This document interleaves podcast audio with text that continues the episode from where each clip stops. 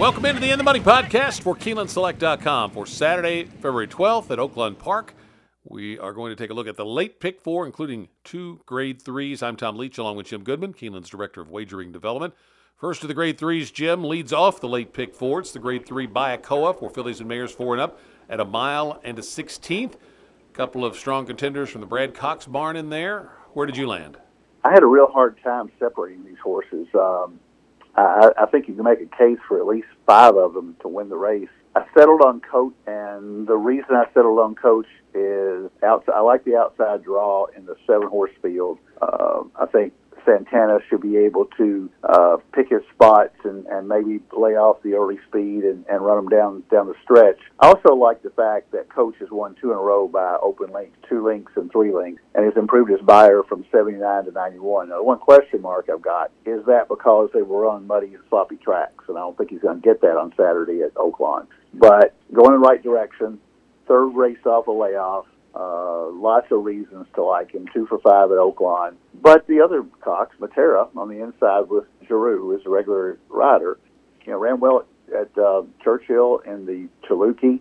Uh, has uh, got graded, uh, is placed in graded stakes and has actually won a couple of listed stakes. Uh, and is one for one at Oaklawn uh, last year in an optional claimer. Moving up in class here, though, I, I, I like the outside better. I think Coach has got a lot more back class than Matera, so that's why I picked him on top here, or, or on top. And then Miss Bigley for Phil D'Amato raced in the Pippin last time out against Coach and got beat by three, but set the pace to a half mile. Might like it a little better on a dry track and has a 94 Beyer back in her history. And then Queen Goddess for uh, Michael McCarthy, shipping out from Santa Anita. Um, horse took it off the turf last time out. She ran the best Beyer of her life in winning the American Oaks. So I think you got she's a strong contender in here as well. So really well matched field, but uh, gonna go with Coach for Brad Cox and Santana on the outside. Ended up taking uh, Queen Goddess from the Michael McCarthy barn. Grade one winner. Now it was an off the turf race, but I think the pedigree is here to handle dirt for this one. So um, off that nice win last time, I'm going to take her to try to beat one of the two Brad Cox runners. I've got Coach second and Matera next. So I think those two are probably going to be very tough to beat. I'm going to try to beat them with Queen Goddess and go three deep when we get to the pick four. The uh, 10th race is the grade three Razorback handicap, four year olds and up in a mile and the 16th. I thought this was uh, a really tough handicapping challenge. I ended up taking a stand with Super Stock.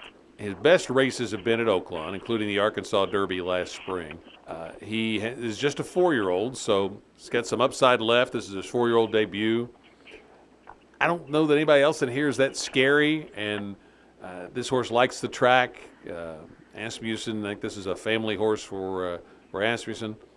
Um, the works are really nice, a little faster than you typically see from his barn. So I'm going to say Super Stock is ready to fire his best shot on a track that he really likes, and I'm going to take him to win. But I like Plainsman uh, from the Brad Cox barn, has a couple of wins at Oaklawn. Promise Keeper from Pletcher's, you got to respect. Two Diodoro runners, Thomas Shelby and Lone Rock. I think I may be a little short for Lone Rock. And uh, Last Samurai from Dallas Stewart's barn beat Superstock last time, so I figured I had to put that one in there too when we get to the pick four. But I took Superstock on top. How about you? Well, you didn't mention one of my horses here that I that I had in my pick four the last time. Rated R Superstar. Rated R Superstar. That's the, the one, one I struggled with. Loves Oaklawn. Absolutely loves Oaklawn and came off a uh, short layoff last time out, been off since September, but fired first time out with a 95 Beyer, and loves to come from way out of it. Uh, I don't know if he's going to get a hot as hot a pace as he had the last time, but there's some really quality horses here. Thomas Shelby is going to go to the lead. He couldn't get the lead last time out um, in that um, uh, in that listed stakes back on January 15th, but he he contested the lead and Rated R Superstar ran by, ran down the outside by three quarters length. And Thomas Shelby's got a big shot in here as well. But Rated R Superstar going to be my upset pick here. I think he can make it two in a row. Superstock has got to be considered. Last Samurai has got to be considered. Lone Rock's got to be considered. But I'm like you. I would not bet Lone Rock to win this race. I think he's going to get the money, but he, he's longer. He needs more distance, and um, I, I just think he's gotten better at the longer distances as he's gotten older, and he's seven years old now.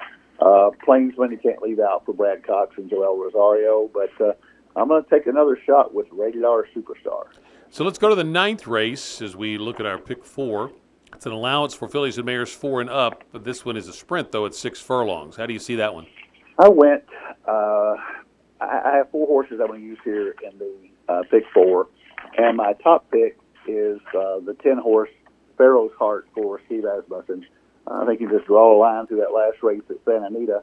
I don't think um, I don't think she wanted any part of a mile and an eighth. Dropping back to six furlongs here, good positional speed, good finish in those two races at Santa Anita at that distance. And um, guess Rosario here, uh, he doesn't ride that much for Asmussen, but he's 26%. So take Pharaoh's Heart at, at 5 to 1, which is probably generous. I don't think you're going to get that when they go off. Also, to use Wings of an Angel. Uh, first uh, first time out for Larry Jones. Uh, broker maiden by two and a half. Uh, got a lot of money. Went off at seven to one, and uh, impressive Beyer of seventy three. Joyful Cadence for John Ortiz, a seventy eight Beyer. Last time out at Oaklawn, and uh, probably going to improve off that. It would be right there. And then the 11 horse for for uh, Diodoro, well spent for Diodoro and Cohen, who've been uh, tearing it up pretty well all all winter. So uh, I'm going to use well spent just because of the connections. I go four deep, but uh, my pick in here is Pharaoh's Heart for Steve Asmussen. I'm going to single here. Not real wild about doing it, but um, got to be able to make the ticket affordable. And I'm going to key in on Joyful Cadence. I like that last race for Ortiz. Uh, I think um, this horse could come right back with another strong performance in here. And if I don't narrow it down, then I'm probably going to have to go really deep, and I can't do that and keep the ticket affordable. So I'm going to take a stand with Joyful Cadence in here. There are a couple of horses that I, I think are real dangerous from the same barn, from the Contreras barn. Uh, I've found that you know he, his horses once they uh, get a, a, start or two under the belt, they uh, start to improve when they move into his barn. And the six Guiana K and the uh, 14, if uh, she draws in Montgomery Park are both horses to, to keep an eye on if you want to go a little deeper in this leg and you can narrow down somewhere else on your ticket. But I'm going to single Joyful Cadence and a very shaky single, but I'm going to try that. Now, let's go to the 11th race. That's a straight three year old maiden, one mile, which is two turns at Oaklawn. Uh, I ended up taking uh, Deputy Connect on top for Brad Cox. I like that 74 Beyer in the debut, and this one has the pedigree to stretch out. We the People is a firster for Brisset and WinStar and could be very dangerous. Um, Frisco Line from Brad Cox. Uh, Kuchar, the nine, is another Brisset and WinStar connected horse. And then Switzer from Moquett uh, has a two turn race under his belt already. And uh, a couple of good runs before that around one turn. So I'm going to go five deep on this, ra- this race on the uh, late pick four. How do you see the 11th? Well, I ran out of money, so I got a single somewhere, and I think you can do a whole lot worse in this sequence than singling Deputy Connect for Brad Cox. Uh, this horse broke dead last out of the gate in, in his um, uh, maiden debut back in December at Oaklawn. Was 15 lengths out of it first call and got beat by two and three quarters. Got a 74 Beyer. Didn't get a lot of backing that day. Was 12 to one, which is really light for a Brad Cox horse. That concerns me a little bit, but uh, with that one under his belt, I just think that if he improves at all from that in the stretch out to a mile, and he should like it uh, out of connect, and I, I think I think he ought to he ought to take this field. He's got drawn inside. As long as he gets out of the gate well, if he gets out of the gate last, he probably won't win. But uh, if he if they got him gate schooled, then I think Brad probably got him got him working really hard right now. So Deputy Connect is my single here. Uh, I kind of wonder why Geroux is not riding that that horse. I wonder if Arrieta got the call over Geroux, or if Geroux chose to ride for Brisset, which would be very unusual uh, over Brad Cox's normal go-to guy. But we the people is a firster, and Deputy Connect's got to race over the track, so that's why I went with Deputy Connect.